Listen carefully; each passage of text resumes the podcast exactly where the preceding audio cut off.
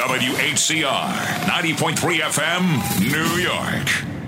I ain't talking about rich, I'm talking about well, well, well. You are now tuned in to the Ash Cash Show, your number one source for financial motivation. Get your mind and your money right. Dollar, dollar, dollar, that's what I need. Hey, hey. Well, I need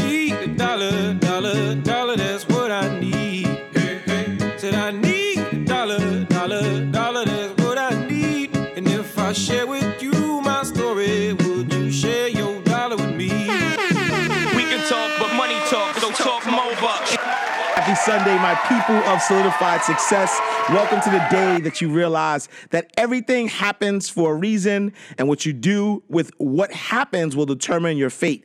Today's daily word is dedicated to coincidences. Right now, as we speak, you are exactly where you are supposed to be in life. The good, the bad, and the ugly have all worked in your favor to teach you lessons that need to be learned in order to be successful on your journey to greatness. What we need to understand and believe is that there are no coincidences in life. Your life is a product of your thoughts and actions, and as you visualize what you want, the universe will conspire to give you just that. Stop worrying about things that are within your control. May today be the day that you find peace within. Trust the process and never forget that you were born with infinite possibilities. Your life is a gift given to you by your higher power. How you use and cherish that gift will determine your appreciation. Use your powers wisely and make your life great. I'll leave you with a couple of quotes, and the first one's by Delia Parr, and it says, There are no real coincidences in life for those with faith strong enough to recognize coincidence for what they are. Intricate pieces of divine intervention designed specifically for each of our lives. Next quote by Ralph Waldo Emerson, and it says, Once you make a decision, the universe conspires to make it happen. And last but not least, by J. Cole. And it says, Everything happens for a reason. You are exactly who you need to be in this moment. You are exactly where you need to be. Stop wishing it was different. And speaking about being where you're supposed to be, we got, I, I, I, didn't know how to do the transition, but we have the four foot 11 marketing maven in the building, Miss Jacima Jones. I thought you were going to say, speaking about being different. I'm a little different. I think we all have our differences. I was going to say that, but I, you know. But it didn't really flow It didn't really well. flow. I was like, ah, where would I go with it? I was like, you know. Okay. So, you know. being- Well, yeah. for today, Yes. Um, first of all, welcome back. We weren't here last Sunday, Yes. right? And I was kind of Happy like, I missed you guys. So, welcome back. Um, you were here? Oh yeah, absolutely. Yeah, because our, you- 'cause our board op does uh, have another show after this one, so he was here. He was here, but we Yeah, weren't. but we weren't. And, and We you were guys were relaxing. missed. We had, we had a good time too, being off, Okay. relaxing while you was at work. Okay, Ash. All right, sorry.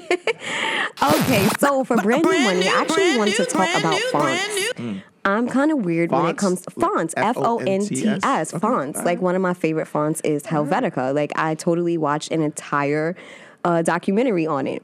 Um, and I, when I you should have said different. I should have used different. I- That would have been a good transition. Yes. Well, we have to understand that aesthetically, we are trying to woo our consumer. And in branding, it's so important to really appeal to your audience. And from the slightest thing as a font to the different colors that we use, we are all, we're, we're hitting these different levels of sensory when it comes to who we are trying to attract. So we have to be mindful of that. We have to be mindful of the presentation that we give out. There's so many different marketing tools. Literally, there are studies that are done on people and their brain and their feelings when it comes to marketing. So keep in mind when you are packaging and creating um, your different products and services, remember to be very selective as to how you choose to present that.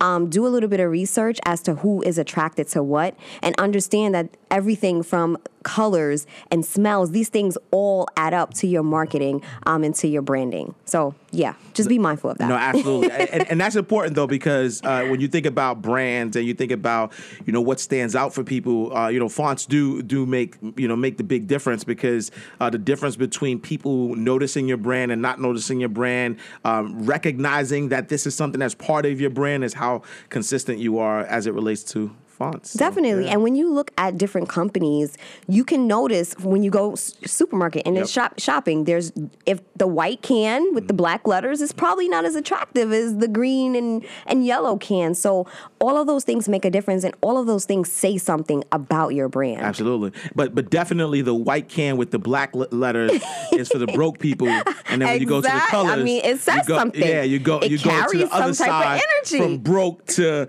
and and speaking of broke, Right? Uh, we have an excited guest uh, in the building today. Uh, we have Erin uh, Lowry here, uh, author of Broke Millennial, and we're gonna bring her on in just a second.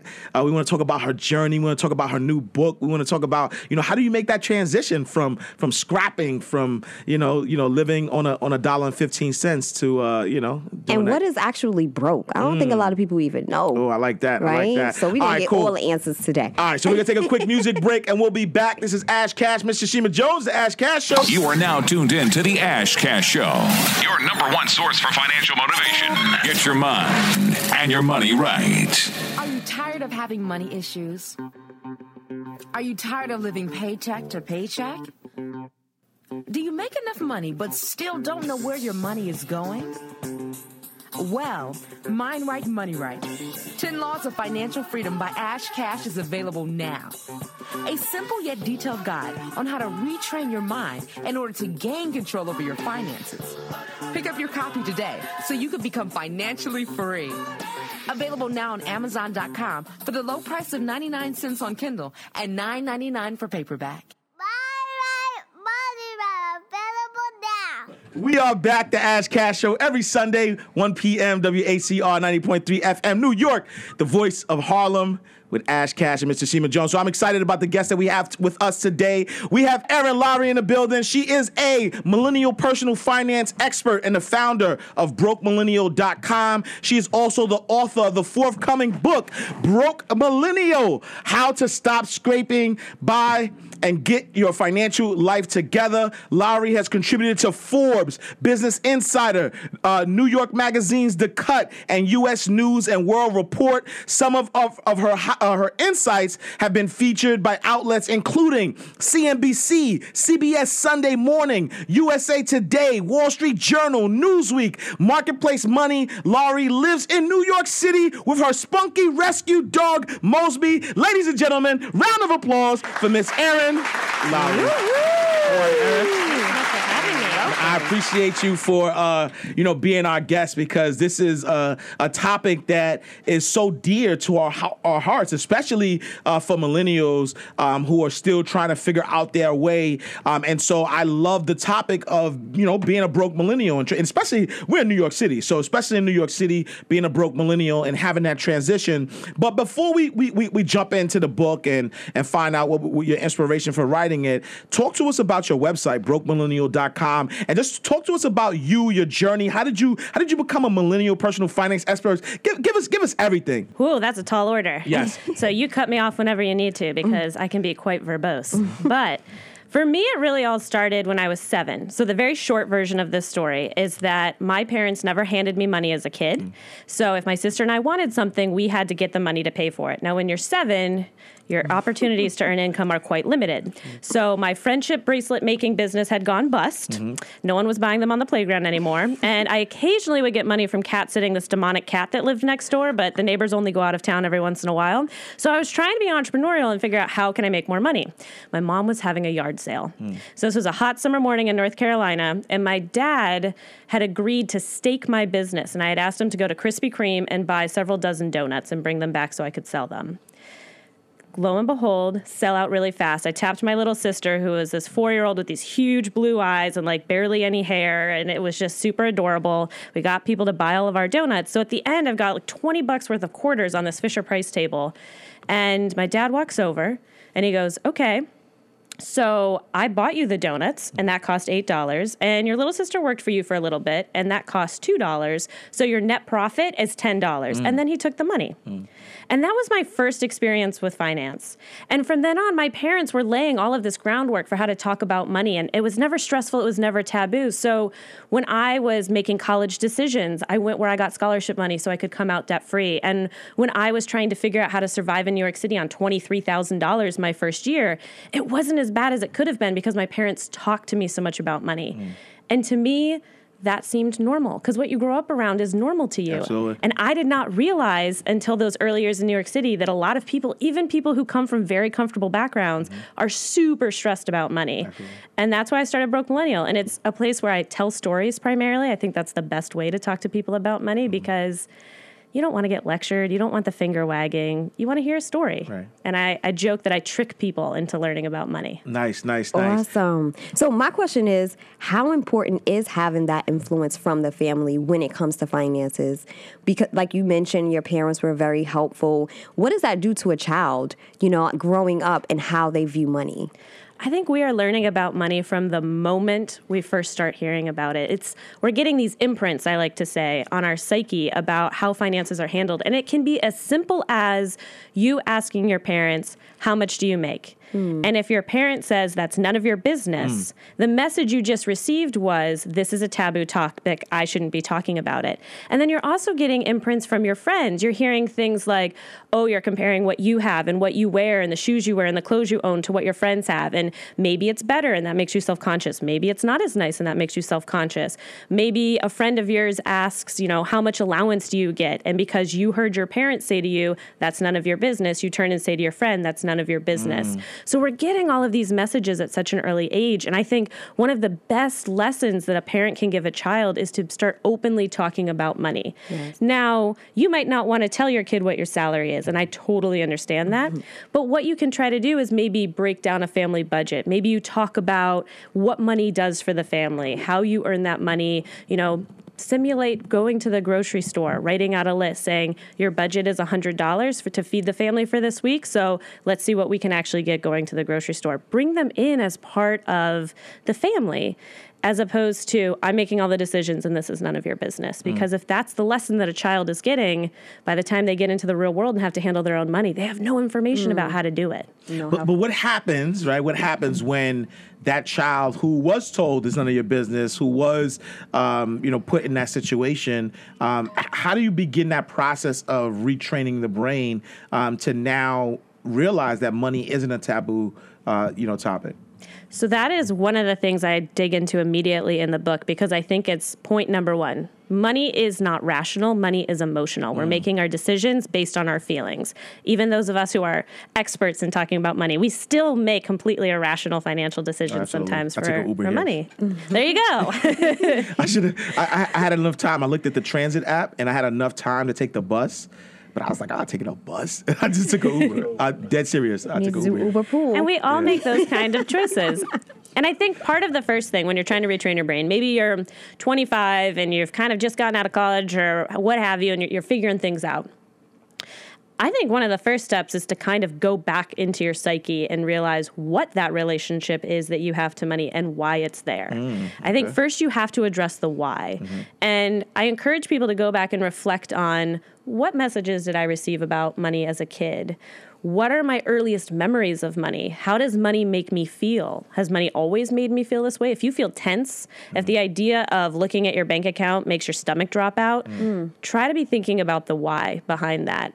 And then the next step, once you've kind of thought through some of your psychological blocks, is to start creating an action plan, mm. to start figuring out, okay, this is why I feel this way here's how I can get to feeling good. You need to set those goals. And it shouldn't just be those long term goals. You got to think short term, medium term, and long term goals. Think about something you can be doing every month for the next six months to better your situation and not just thinking, hey, I want to be a millionaire by the time I retire. You got to think short term to get to those long term goals. No, and I love that because um, a lot of times, you know, we know, right? Like when, when I sit with people, um, you know, they have an idea that they need to be managing their, their, their money better, and you might give them a plan.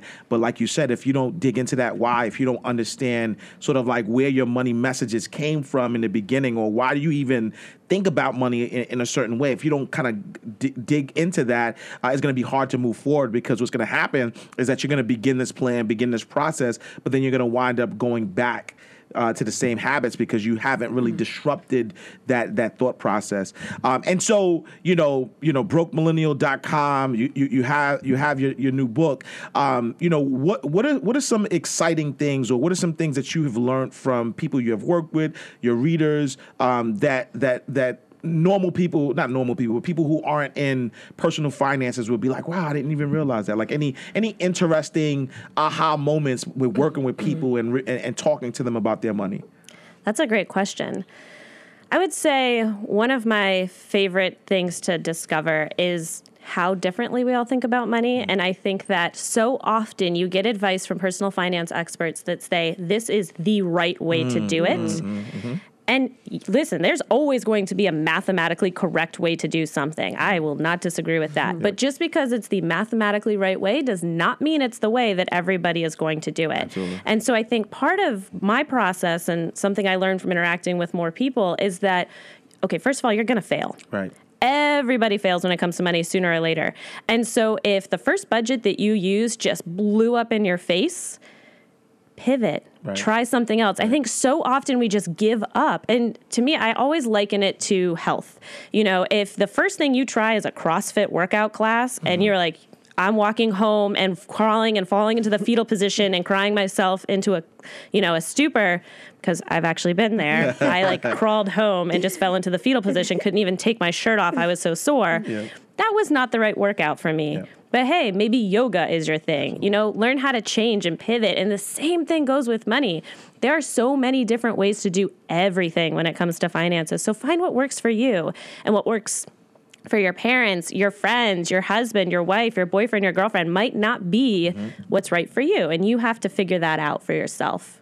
No, that's a great point because I, you know, I remember uh, myself, you know, starting out in this in this uh, personal finance space, and I used to, you know, study the others, the greats, the people who are out there, um, and and a lot of times I would listen to their advice, and I was like, uh, I wouldn't do it that way, or uh, that's not true, or uh, you know, and then and I realized that I realized that you know, personal finance, there's just so many different ways um, to attack your personal finances, and and, and as you mentioned earlier, um, you know, finance, it, it's, it's especially personal finance, right?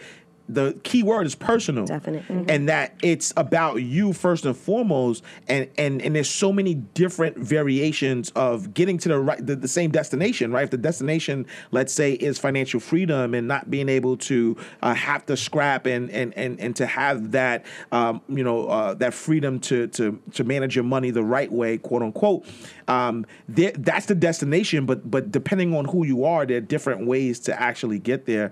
Um, so I love you know I love that that that it, it is um, uh, you know not one size fits all you know as it relates to you know personal uh, personal finances And, Uh, and to piggyback on what you said earlier, you have to understand your why when it comes to your money. You know, so it's it's like if my why is totally different from the next person's, then the way that I get to that same place will be different, simply because I'm just wired differently. Um, so that's really really refreshing for you to say that because I think for such a long time when it came to finances, it was all about money. It was all about the math. It was all about the numbers. It was all about these investments and what where to put your money. But the root of it is how you see money and your money mentality and a relationship that you have with it. So it's super like very very refreshing.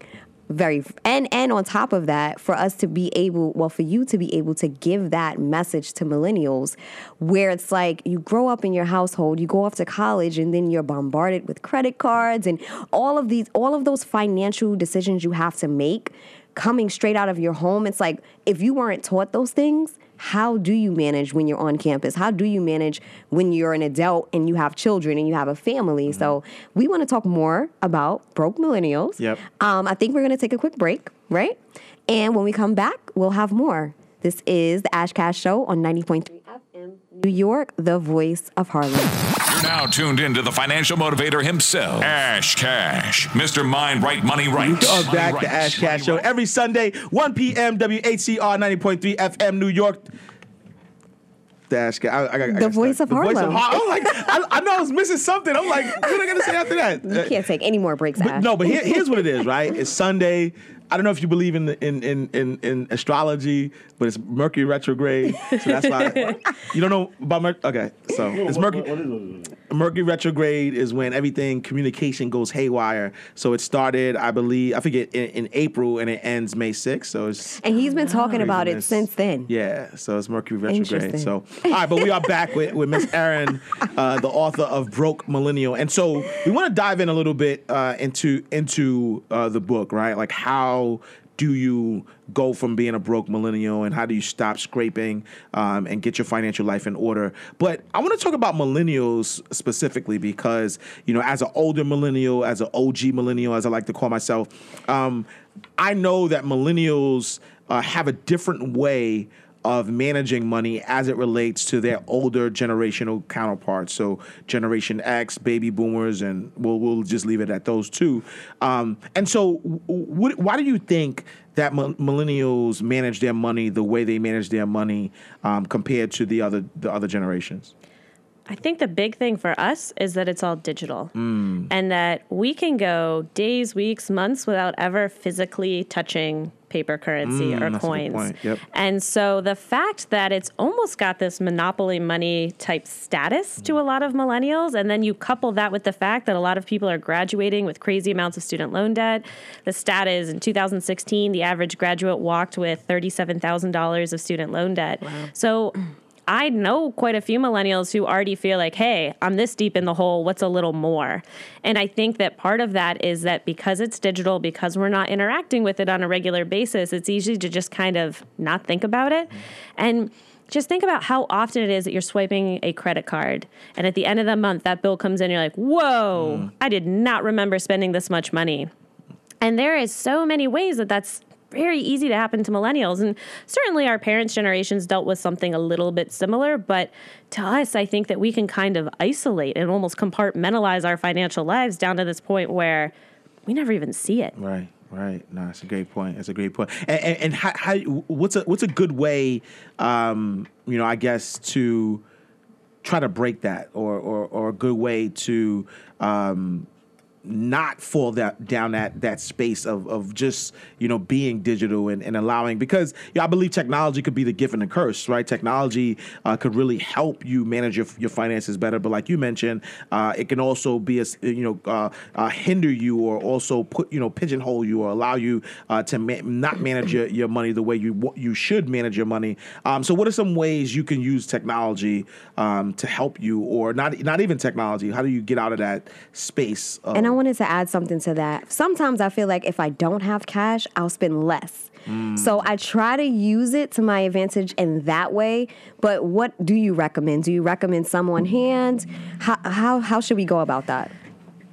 So it totally depends on where you are in your financial process. So I'm going to mm. back up to you need to totally get it together. You mm. are at zero. Mm. So what I like people to do is first and foremost try a cash diet and couple that with I call it tracking every penny. Mm-hmm.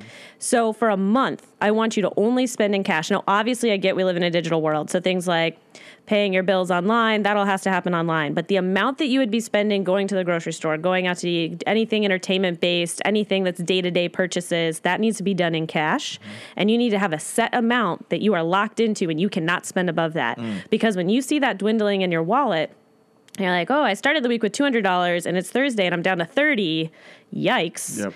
It, it clicks something for you. And the other big perk of tracking every penny, and what I mean by that is every time you make a purchase, you write down how much it was and what you spent it on. The what is really important here because tracking every penny, I'd say do it for a week, two weeks is even better. And then you go back through and you see where potential mindless spending is happening. Mm-hmm. Places that you were like, I'm spending $25 a week buying bottled water. Yep. Why is that happening? So little tweaks like that, and that mm. can kind of open your eyes to where you're actually putting your money. So that's people at sort of that 101, really just trying to get it together level.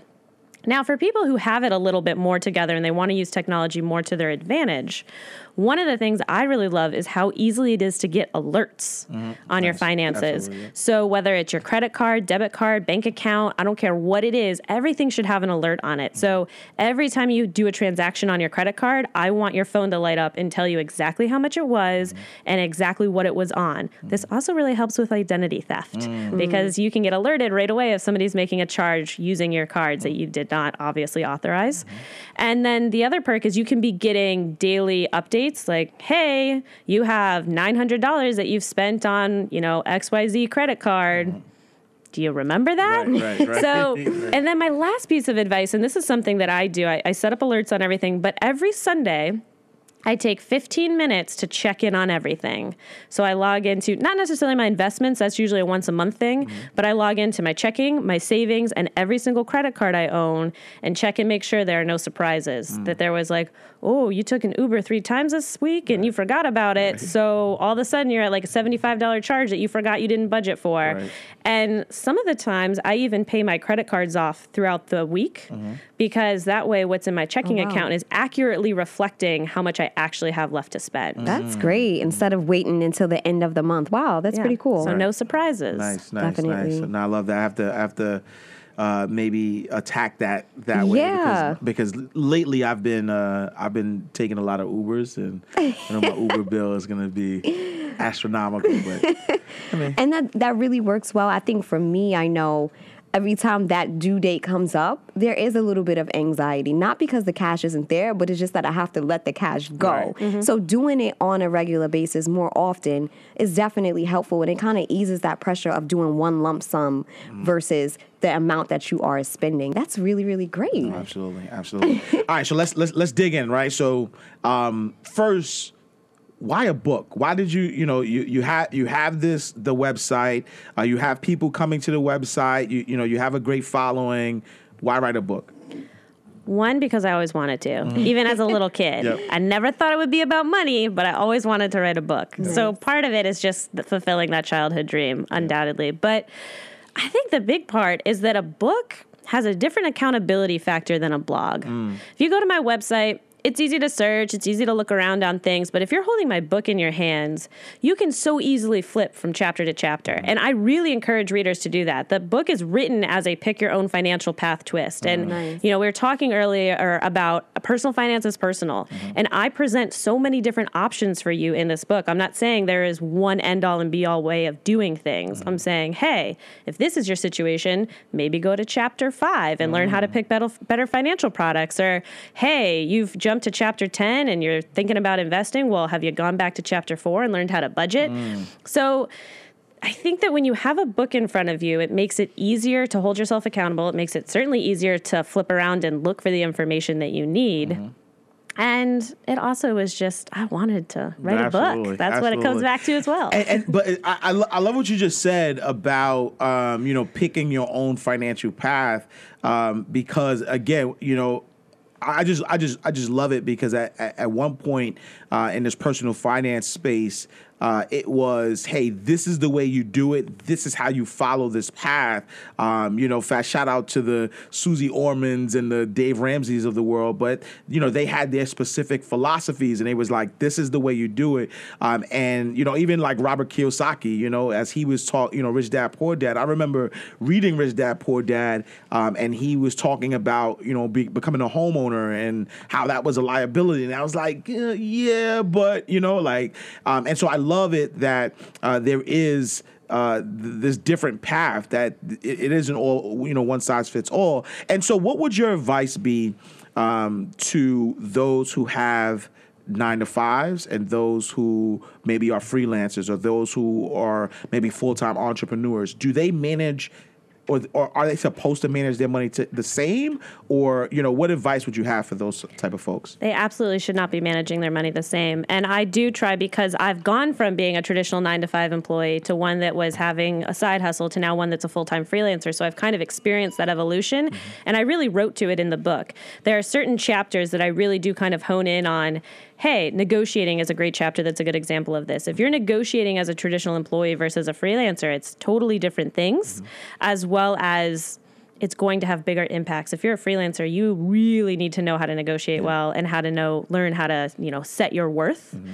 And if you're a 9 to 5 employee, also very important, but you have far more cushion. Yep. And things like if you're a freelancer, the way you need to be saving mm-hmm. or an entrepreneur, the way you need to be saving is totally different than if you have that steady paycheck. Now, both people need to have emergency funds. Mm-hmm. A freelancer should have a bigger emergency fund. Mm-hmm. You know, a freelancer needs to be thinking about more than, hey, if I get fired tomorrow and I have to search for another job, it could be like, hey, I go through a down month for four months. What is that going to be for me?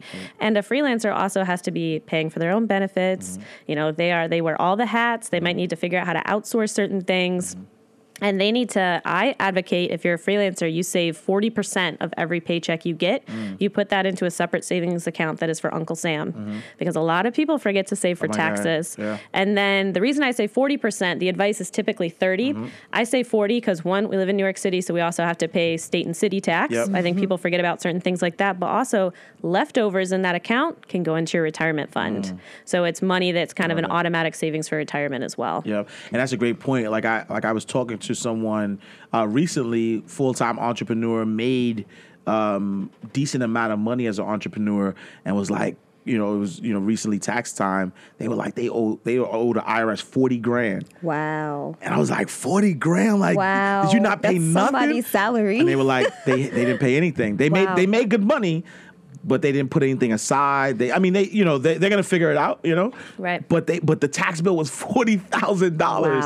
Um, and that's true because when you think when when you're when you work nine to five, you know your your employer is taking that money for you, so you're not even seeing that money.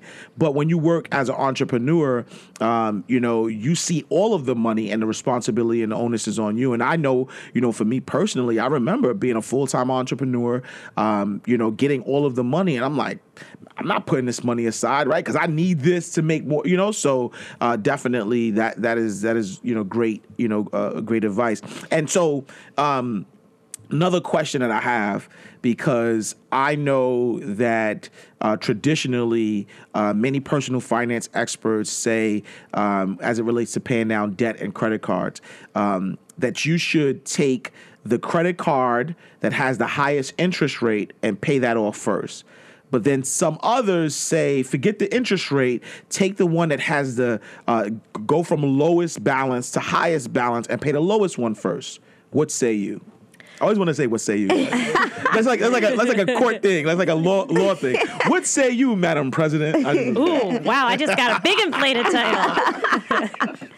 I say you do whatever's going to actually make you pay off the debt. Mm, hmm. okay. So, what frustrates me about the difference between these two things is people get so evangelical about this is the right way or this is the right way.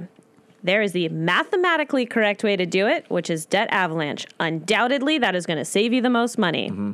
If you actually do it, Yep. debt snowball is going to cost you a little bit more money in the long run because of the interest rates. Because Yep. you're focusing not on the interest rate that's highest, you're focusing on the amount that's lowest. And so break your way up. down debt a- avalanche for me. So debt avalanche, which is the mathematically correct way to do it, is Yep. like you just mentioned, you are writing a list of your debts from interest rate that's the highest to interest rates that's the lowest. Mm-hmm. And you're not paying attention to the total balance of the debt. You're Mm-hmm. focusing just on the interest rate. And then you chip away at that highest interest rate first. Now it's important to note you're still paying the minimums due on everything. Okay. You don't want to miss a payment on anything, but any surplus money that you have, that extra little bit that you might find in your budget because you know you nixed that water bottle buying habit that I mentioned mm-hmm. earlier, yeah. you put that extra little bit to the highest debt, the highest interest rate debt.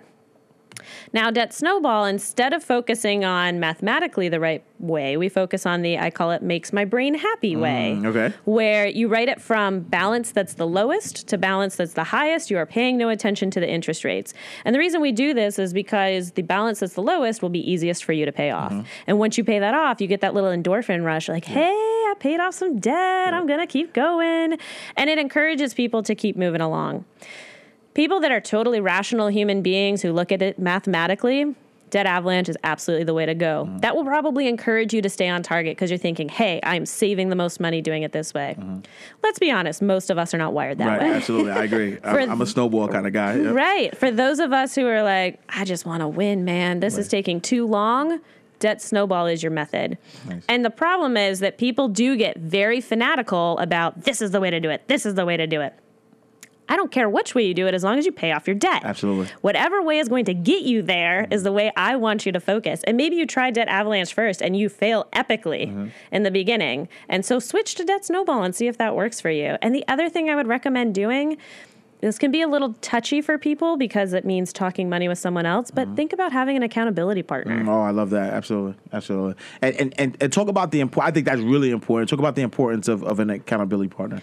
So, whether this is a coach that you are actually paying to help you monitor your money or a mm-hmm. buddy of yours who's in a similar financial situation, it's somebody that's going to keep you on task. It's mm-hmm. somebody you have to check in with. Maybe you do it weekly, monthly, I don't care what it is, but you want some sort of regular method to be updating each other, share your wins, share your failures. And it's a cheerleader that's in your corner that's just encouraging you to keep pushing to be better with your money. Man, I love it. I love it. I, I love know. it. Broke Millennial in store. When is it? When is it available? It, it hits shelves May 2nd, but you Nice. can pre-order right now on Amazon, Barnes & Noble, Hudson Books, Indie, wherever books are sold, you can find it. Awesome. Nice, Yay. nice, nice, nice. I did have one question about Yes. broken. Millenn- Okay, so do you go based on age range or where people may be in their lives when it comes to finances in broke millennial? Like how is it how is it segmented for different people? So it is structured. Every chapter stands on its own. So you do not have to read it cover to cover. The first chapter is telling you why you should listen to me in the first place. Okay. I kind of lure you in with a little bit of a story and explain, hey, this is who I am, give my background a little bit. And then the first two chapters move into kind of creating an understanding of language that we're going to use throughout this book. We talk about those psychological blocks. And in chapter three, we talk a little bit about just some basic money terms and formulas, just so that we're all speaking the same language. But after chapter three, I encourage you to start jumping around hmm. it really isn't just for millennials. The reason I call it Broke Millennial is I am a millennial. I wrote it towards millennials. It's written with, you know, one of the chapters is called Is Money a Tinder Date or Marriage Material? Oh, I mean, I'm Oh, using nice. slang that's kind Tinder, yo, Yeah. cash out the Tinder. That's it. For- For, those who use it. I, Really? No, I'm not. I'm just saying. Carry on. I'm just saying for those who use it, cash out. Let me, I'm, I'm joking. Wait. So I just think that Do you know what you know about Tinder? Though? Oh, wait. Hold on, hold on, hold on, hold on. I don't know. Hold on. Anyway. Christian Mingle, maybe. Anyway, I'm sorry. we're just naming all the sites. Plenty of fish. Right, okay. right, Anyway. Is that one oh even around anymore? I don't know. Bumble, Hinge. that- that's what black my people meet. on. Look.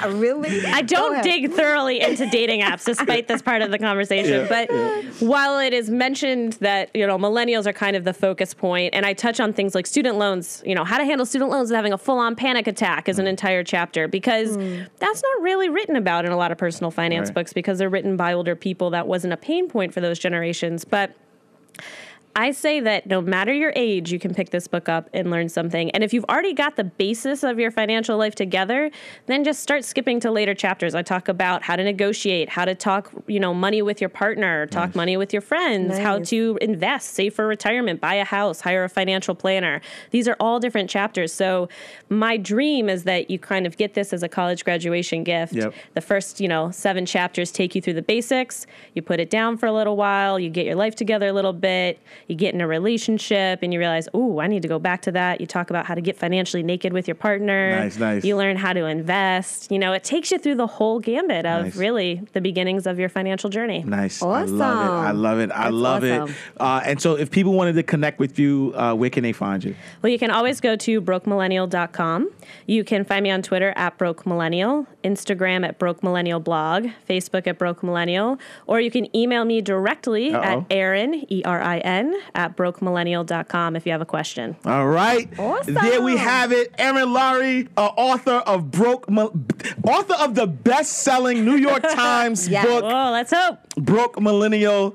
Uh, and you And can your definitely- cover is awesome. Oh yeah, the we way. love thank it. you. We love it. Absolutely, absolutely. It's awesome. Make sure you check her out, brokemillennial.com. Ladies and gentlemen, round of applause Woohoo! for Miss Erin.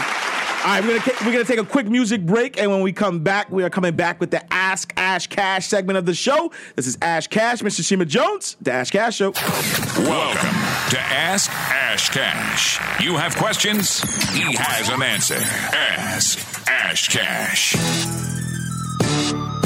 How can I get out of debt? Is this a good time to buy a house? What's a good credit score? It's a 401k. Yo, who's Dow Jones? Jones, Jones. We are back, the Ash Cash Show on WHCR 90.3 FM New York, the voice of Harlem. And as you just heard, uh, this segment is where we ask Ash Cash a few questions. And the question for today is from a freshman in college who says, Should I get a credit card now or later? Oh man, I love that question. So, um, I've spoken to many people who work within colleges, and they always uh, kind of advise against getting credit cards as a college student.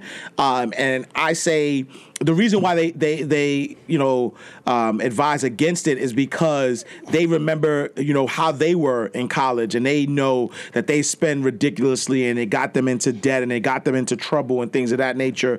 But um, I think times have changed and uh, there is so much information now about how to properly manage your credit that not having a credit card it will negatively impact you in the long run. And and, and this is what i mean by it right?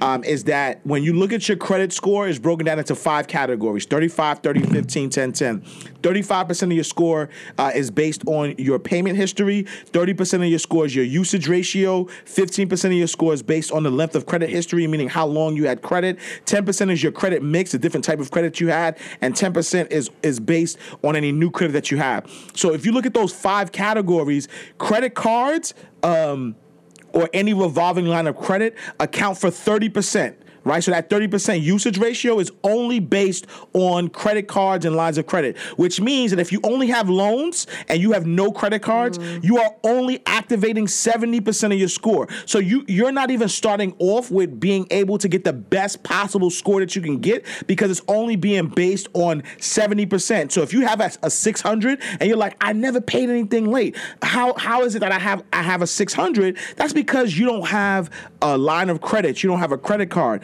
Um, granted, I may not want you to apply for a credit card. Maybe I'll say, you know, start off with a with a secured card. You know, take a hundred dollars that you that you uh, may not necessarily need. Send that over to a bank that offers secure credit cards. Give them that hundred dollars. They give you back a hundred dollar credit card, and now you say, I'm only going to use thirty dollars of that credit card because I want to use thirty percent of of that in order to keep my my score good. But at the you know the you definitely, without a shadow of a doubt, need some type of credit card or revolving line of credit. Maybe it's not a maybe it's not a credit card, but some type of revolving line of credit, which means that as you use the money, the money is available available to you again. Uh, you know, I definitely encourage that. I think it's important that you do that uh, because that is going to activate 100% of your score, and that's going to give you the best opportunity to get to that 700, that 720, that 800. Um, and as we know, in order to get the best rate, you need a, a 720 or above.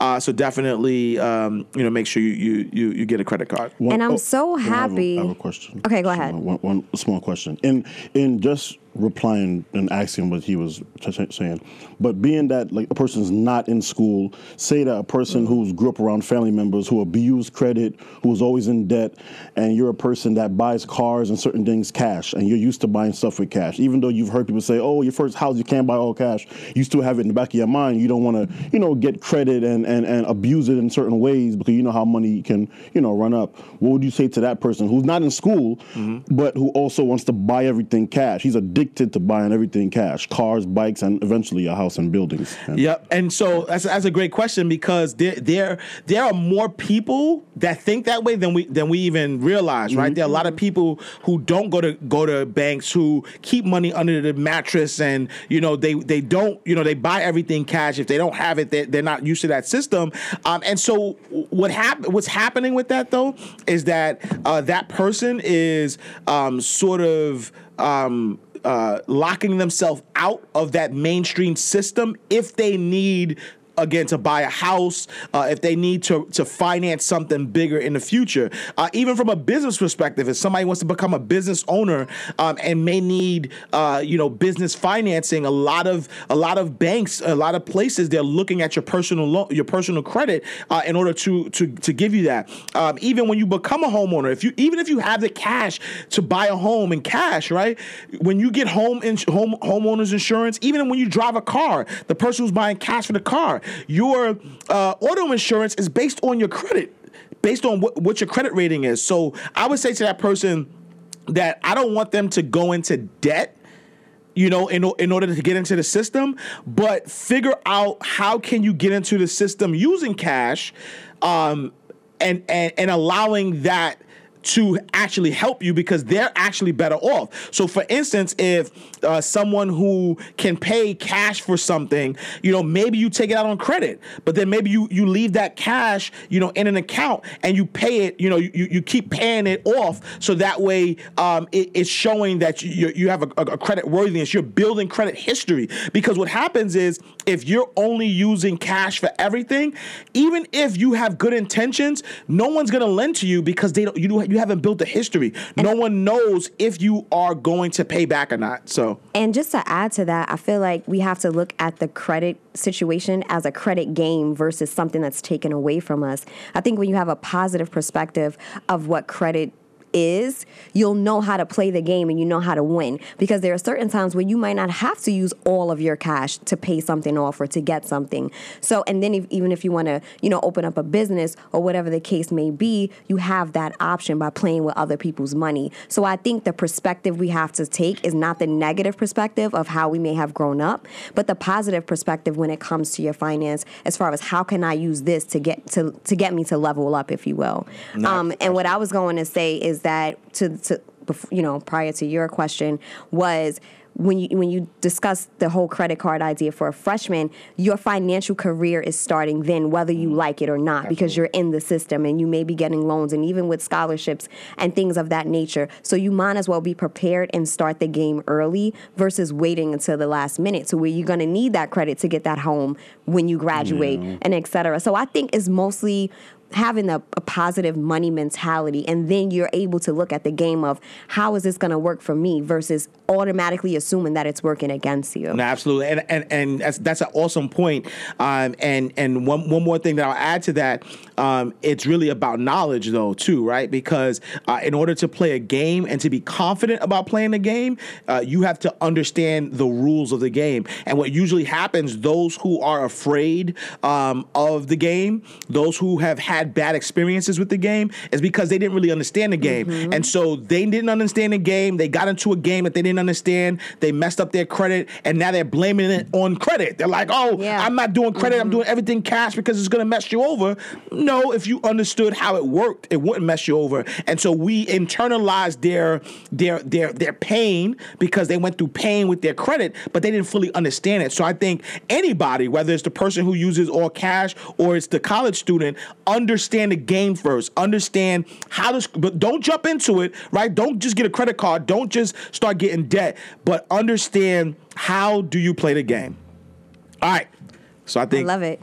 the time the you know it's it's it's that time Yes. we got to wrap up but first and foremost um, i want to i want to give a rest in peace uh, to greg marius uh, it's one of those things that you have to uh, appreciate people as they're here uh, because he literally called me three weeks ago um, and i never got a chance to speak to him because he and i uh, were working on a project together um, and then he got sick so we never really finished the project. Um, and literally i want to say about about three weeks ago he was you know like regardless of what he was going through he was always, always in great spirits. He's like ash give me a call back. Um, and and uh, yeah and i and i heard the sad news. So uh, definitely rest in peace to, to greg marius uh, ebc uh, you know friends and family just uh, you know salute you know harlem legend if you don't know who it is, who he who he is uh, definitely a harlem legend definitely somebody who has uh, poured into a lot of people's lives uh, especially our youth as it relates to basketball and, and other other programs so uh, salute to, to greg marius And and Charlie Murphy. Charlie Murphy passed too. Yeah Eddie fast shout to Murphy's- Charlie. i didn't know charlie murphy though but fast shout No, Charlie Murphy, the one. Did, No, I- I know, I'm just- Chappelle Okay, show. this is awkward. No, no, that was my guy. Like he was a. I'm sorry, I just wanted. No yeah. worries. He had a special. Well, on thank you so much. We um, appreciate that. Um, where can the people find you yeah, you can find me at tashimajones.com. All of my social media and contact information can be found there. and me, I am Ash Cash. Make sure you visit me, IamAshCash.com. Become my friend on Facebook, Facebook.com slash I am Ash Me- Cash. me too. Follow me. I, where, where, where, they can, where they can find me? Really? Popeyes. can- I want to get some chicken later. So if anybody can meet me at 125th, I'm sorry. I'm, I'm done. I'm done. What? I am Ash. Visit my website, IamAshCash.com. Till next week, same time, same place. Peace. Peace. You are now tuned in to the Ash Cash Show, your number one source for financial motivation. Get your mind and your money right.